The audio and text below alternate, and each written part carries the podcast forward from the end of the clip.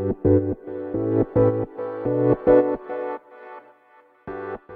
うございます。ケンチロです、えー、このチャンネルはですね、フォトグラファーでエンジニアのケンチロが、えー、駆け出しフリーランスの方に向けて情報発信をしているチャンネルになります。と言っても、今日は、今日もか、今日も雑談会なんですが、えー、昨日、阪神が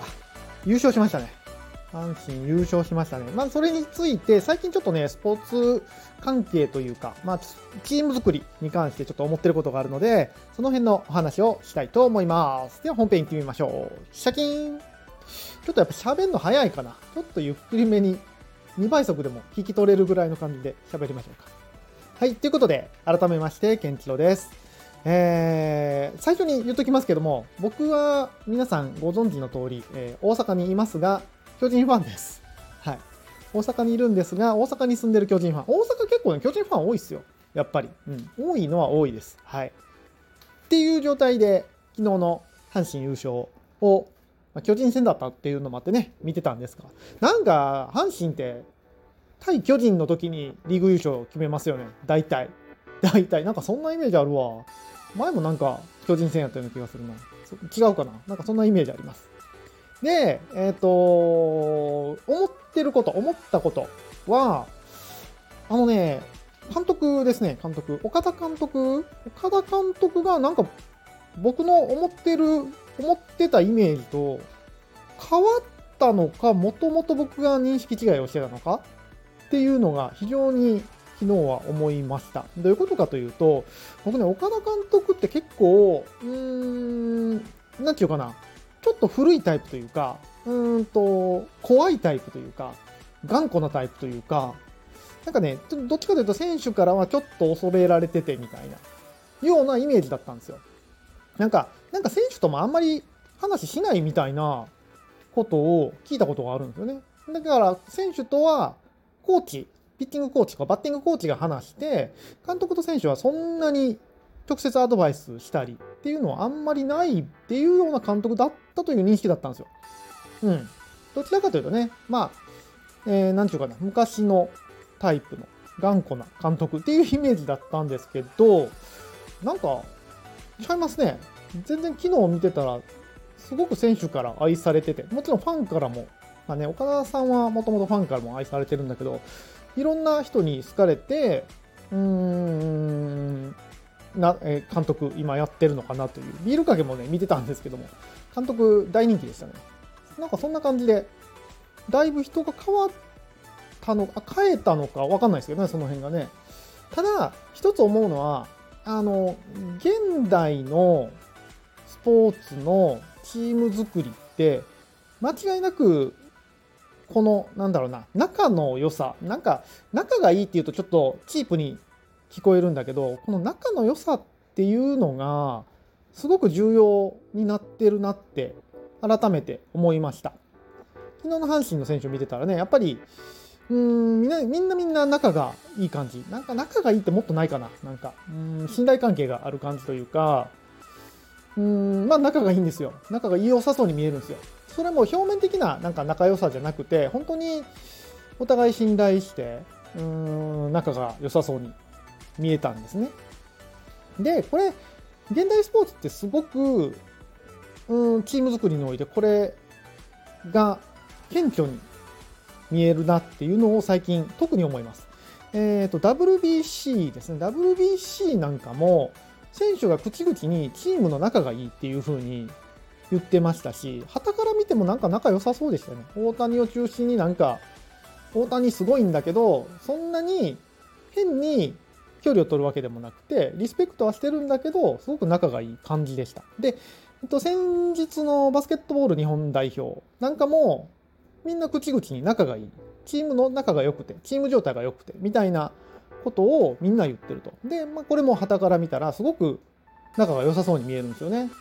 すごいキャッキャキャッキャ。比江島なんかあれですよ。あの、比江島選手っていうのがいるんですけど、最年長なんですけども、年下からボロクソにいじられてましたからね。っていうぐらい、なんかほんまに仲は良さそうなんですよね。年齢差関係なく肩組んで、いじって、苦笑いしてみたいな。で昨日の阪神を見ててもそんな感じなんですよ。もともとスポーツの世界って上下関係がかなり厳しかったですよね。僕らのなんだろう、中学高校の時なんて。先輩にそんな慣れ慣れしくするなんてことは無理だったし、そういう文化でしたよね。で、プロ野球の、えー、なんだ、プロ野球の世界、プロの、プロスポーツの世界でも、結構そういう、うん、上下関係っていうのはね、もちろん歴然としてあったはずなんですが、最近は、どっちかというと、その上も下も関係なく、なんか本当に仲が良く、えー、フラットに、まあもちろんリスペクトは、年上とかね、上の先輩に関してリスペクトはしてるけど、そこまで、なんだろうね、変に、うーん、うやうやしくすることなく、フラットに仲間として、えー、接してるっていうシーンをね、ほんとよく見るようになりましたね。これいつから変わったのかな？もうほんとここ最近、数年っていうレベルだと思うんですけど。で、そのチーム作りに対しては、僕は岡田監督っていうのはあんまり、なんだろうね、向いてないというか、ちょっと考え方違うのかなと思ってたんだけど、ちょっと今年はびっくりでしたね。なんか本当に本人が変わったのか、もともとそういう考え方だったのか。なんか、岡田監督って適材適所うん、今ある選手で、今いる選手で、どうすれば最適に戦えるかっていうのを考えられるような方なので、ひょっとしたら、なんかね、そのチーム状態を見て、自分の、自分のなんか選手との接し方も変えてあるんかもしれないですね。となったら、天才ですよね。まあ、名監、もともと名監督ではあるんです。あるのはね、もう周知の事実ですけど、そこまで変えられるんかっていうのはちょっとね、びっくりでした。これまた阪神ファンから見たら、いやいや、全然ちゃうよってなるかもしれないですよ。巨人ファンで、あのたまにしか阪神の状況を見てない僕から見たら、ちょっとね、昨日のビールかけとか見てたらかなり意外でしたね。もともと、だって岡田監督って、もう監督としても、バチクソ成功されてる方です。何百勝してるんですかね。めちゃめちゃ買ってますよね。で、もう、やり方とかさ、JFK とかを作った人なので、もう、もう、なんていうか、やり方確立されてる、成功のプロセスを知ってる方ですら、その現代の、えー、チーム作りっていうところに対して、ひょっとしたら自分を変えて適用されてる方なんかなと思ったら、これはすごいっすね。すごいことだなと思いました。うーん、まあ僕らね、これをね、無理やりフリーランスの話に持っていくんですけども、まあフリーランスって特にえー、っとね、一回うまくいくとね、結構それに固執しがちなんですよ。うん。例えば僕、僕ももう典型的にあるんですけども、まあ、写真ね、フォトグラファーとして、まあ、ある程度うまくいったんですよ。数年で。ってなったら、やっぱり、そこのね、考え方をなかなか捨てれないというか、うん、時代にあって変化できない、まあ、年齢的な問題もね、って言うとまだ40ですけど、40代ですけど、年齢的なものもあって、なかなか変えられないのがあるんですけど、いや、これはね、やっぱり、もっともっと自分を変えて、もっともっと自分を成長させていかんと、うん、あかんなというふうに思いましたね。巨人がどうなんでしょうかね。巨人がなんかね、その辺ね、あんまうまくない気がするんですよ。昨日もちょっとツイッターに書いたんですけどね。あのー、これ完全に野球の話だけど、あのね、高橋由伸監督の時に、その辺を、まあ、ガラッと流れを変えるために